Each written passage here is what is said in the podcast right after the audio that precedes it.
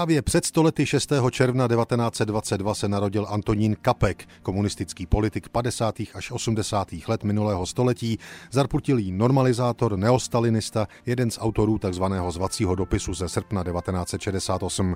Život Antonína Kapka se vyvíjel přesně podle nomenklaturních vzorů československých totalitních časů. Narodil se v Roudnici nad Labem, vyučil se jako strojní zámečník, později vystudoval ČVUT.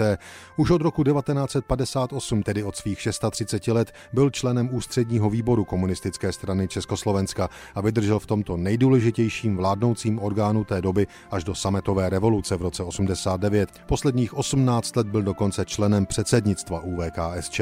Předtím v 60. letech byl také generálním ředitelem pražské továrny ČKD. V roce 1968 nesouhlasil s uvolněnou československou atmosférou pražského jara, držel se svých konzervativních postojů a jen čekal na záchranu zvenčí. Té napomohl sepsáním tzv takzvaného zvacího dopisu, který i podepsal a který byl jednou z průhledných záminek Kremlu pro spuštění invaze Sovětského svazu a dalších čtyř členů Varšavské smlouvy do Československa v noci z 20. na 21. srpna 1968.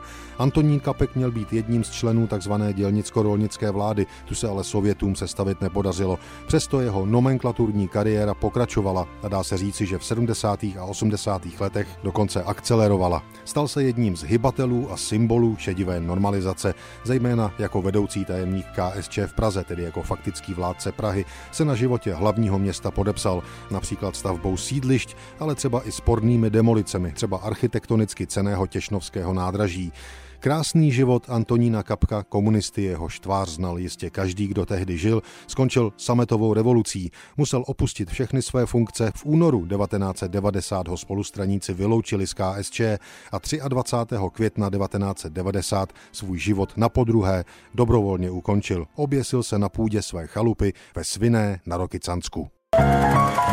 thank you